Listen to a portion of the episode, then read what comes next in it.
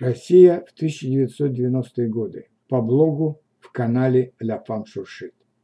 Те, кто не застал 90-е, к счастью, не знают, в какой стране жили те, кому сейчас 40 лет и больше.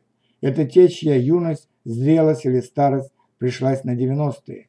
Не говорю о детстве, потому что оно всегда было золотой порой за редкими исключениями. Эта страна находится не где-то на другом континенте. Она теперь уже часть нашей истории. Она в нас – в нашем потерянном поколении, в бесславно павших и выживших, не сгинувших в лихолетие 1990-х годов.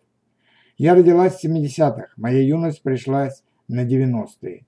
Как-то мне на глаза попалась поразительная мысль, возможно, в, чем, э, в чем-то интервью, что мы тогда жили в стране, в которой оставалось, оставаться просто честным человеком уже было подвигом. И эта мысль пронзила меня. Слушайте, а ведь это Правда. Те, кто не застал 90-е, представьте, вы месяцами трудитесь и месяцами не получаете зарплату. А у вас семья. Ваши скромные или нескромные сбережения обратились в одночасье в бумагу, которой разве что туалет обклеить в приступе досады. Вы сидите на площади, объявив голодовку и бьете касками по брусчатке, требуя вернуть вам заработанное. И вместе с заработанным честным путем вернуть вам самоуважение и хотя бы призначную надежду на то, что страна вспомнит об основе любого мирного государства простых тружеников. А кто-то рядом с вами в этой же стране в это же время строит финансовые пирамиды, крышует притоны, занимается древнейшей э, профессией, рекетирует рыночных торговцев и владельцев ларьков, штампует паленую водку. Они надели малиновые пиджаки и золотые цепи толщиной с ваш мизинец они едут на черных бумерах, и закон которых доносится гоп-стоп, мы подошли из-за угла. Они едут за бесценок перекупать заводы-пароходы, еще вчера именуемые государственной собственностью. Пройдет пару лет, и они будут считаться честными бизнесменами. Наверное, в это время кто-то дрогнул, поступил со своими принципами, заразился новой идеологией с душком и примкнул к хозяевам жизни. Лично таких людей не знаю их не было в моем окружении. В это время я была студенткой. К счастью родителей, я получала стипендию не талонами, не продуктами, не изделиями с производства под самореализацию, а живыми деньгами. Она была ничтожно мала, но давала возможность дней 10 продержаться.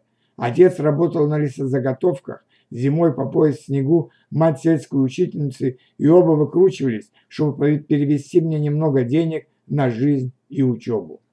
Чтобы пообщаться, я приходила на телефонные переговоры на почту. В век смартфонов, наверное, это уже мало кому понятно, что надо было прийти на почту, чтобы позвонить в другой город. И ни разу я не сказала маме, что у меня нет денег. В кошельке у меня неделями могли лежать 500 рублей на черный день. До доминации на эти деньги можно было купить кефир и полбулки черного хлеба. И я гордилась, что ни разу я не занимала деньги у сокурсниц ни разу не потратила деньги на ерунду, только на самое необходимое – кино, музеи, театры. Только пару раз в год, на большее не было денег. Все так жили, без денег или почти без денег. Нас вручали картошкой с оленя варенья, отправленные поездом из родительского дома. Мы прибегали утром к поезду, чтобы встретить свои посылки, а потом волоком перли их в общежитие. Ели всей комнатой вместе, Три-четыре человека иногда своими продуктами кормили всех, кто заезжал в гости. Когда наступали трудные времена, сами шли в гости в соседние комнаты, и тогда уже нас звали к столу. Так и выживали.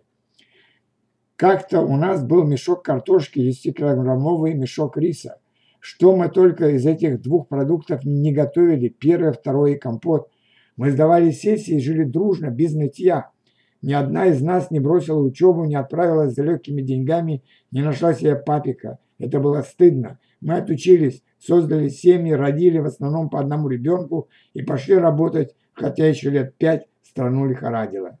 Те, кто не застал 90-е, возможно, скажут, что мы махровые совки, не воспользовались шансом примкнуть к новой элите, не сориентировались в текущей обстановке, сами выбрали себе Ельцина и в целом выглядим сегодня дураками.